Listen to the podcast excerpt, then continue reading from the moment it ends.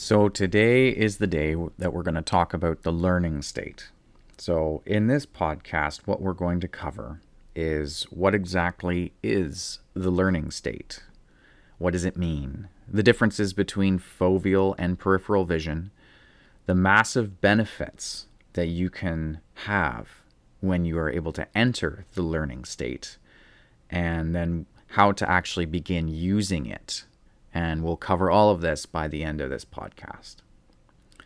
So let's talk a little, bit about where it came from. So, originally practiced by the ancient Hawaiian Huna. This was adapted from the meditative practice of Hakalau. I'm hoping that I'm saying that right. It has uh, been adapted for use in meditation, coaching, business, and is used by some of the most high, high performing people in the world.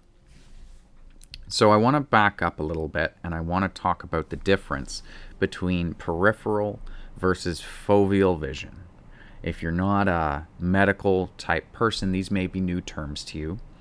But foveal vision is when we are focused on something. So 3% of our field of vision, that's what our eyes can see, is covered by foveal vision. So we're able to focus on actually a very small area of what we can see, which limits the amount of information that we're able to receive because we're focusing on one thing and discounting information in other places. It's very high definition and is associated with high levels of left brain activation. So if you're not familiar with uh, left versus right brain. The left side is predominantly focused on calculation, logical operations, uh, whereas the right side of the brain is more holistic, artistic, those sorts of things. Foveal vision is also associated with the fight or flight response. So that's a stress response that we have when we feel that we are in danger and uh, our bodies go into foveal vision in order to better escape from a lion that's going to eat us, or perhaps uh, somebody who's more, uh, a little bit more antagonistic at work, since we don't all live in the African savannah. Now, that's foveal vision. Let's talk about peripheral vision and see what we can learn about this. So, peripheral vision actually has up to 180 degrees of information that we're able to take in, which is quite a bit more. That's about when you consider that a full circle is 360 degrees, that's half of a full circle.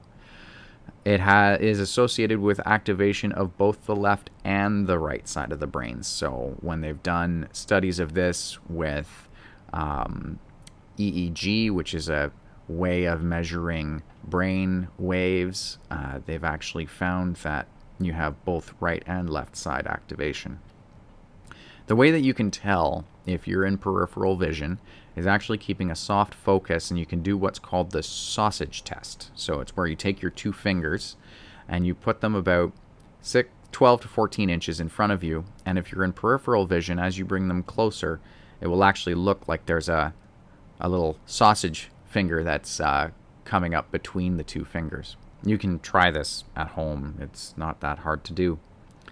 You may actually find it's quite easy.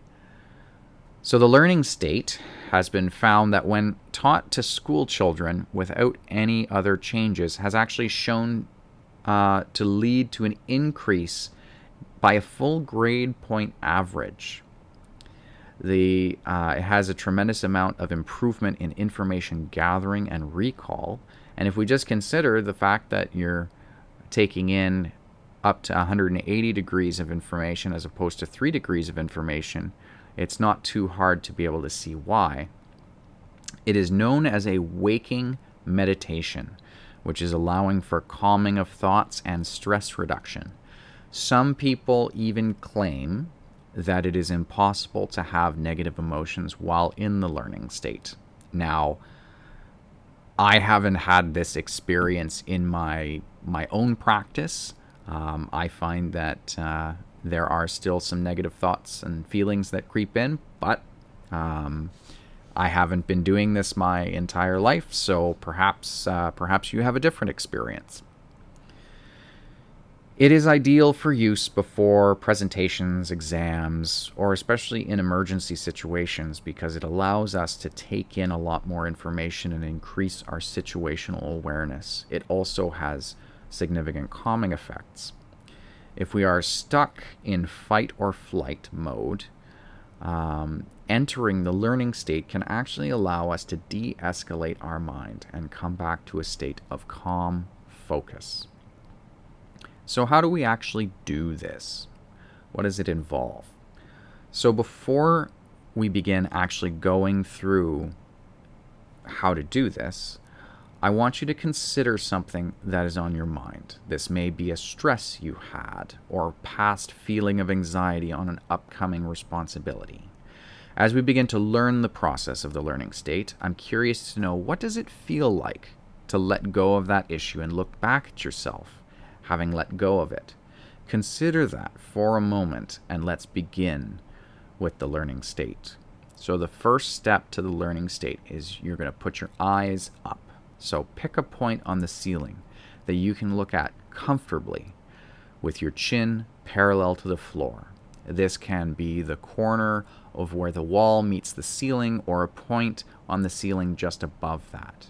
I find it is particularly helpful to actually find a specific feature on the wall because it can be difficult if you're just staring at a, a blank part of the ceiling.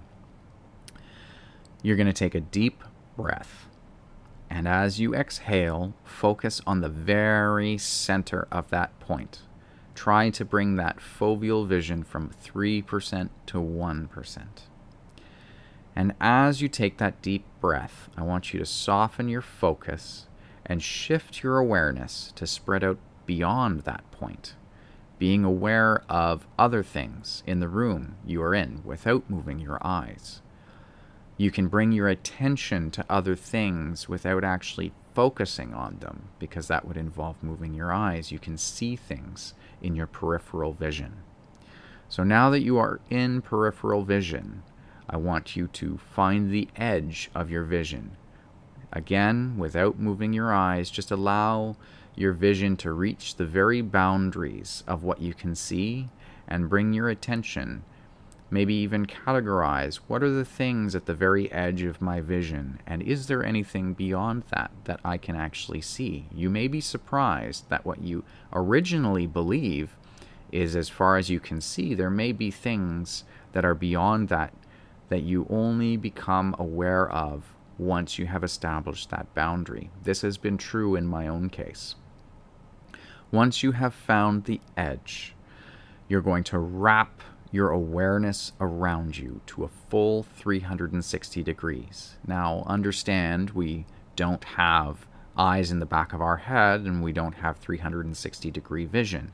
This is more of a perceptual exercise. So, you're going to imagine that you wrap the awareness all the way around you. Imagine that you can see everything around you, hearing all of the sounds and feeling all of the feelings in full 360 degrees.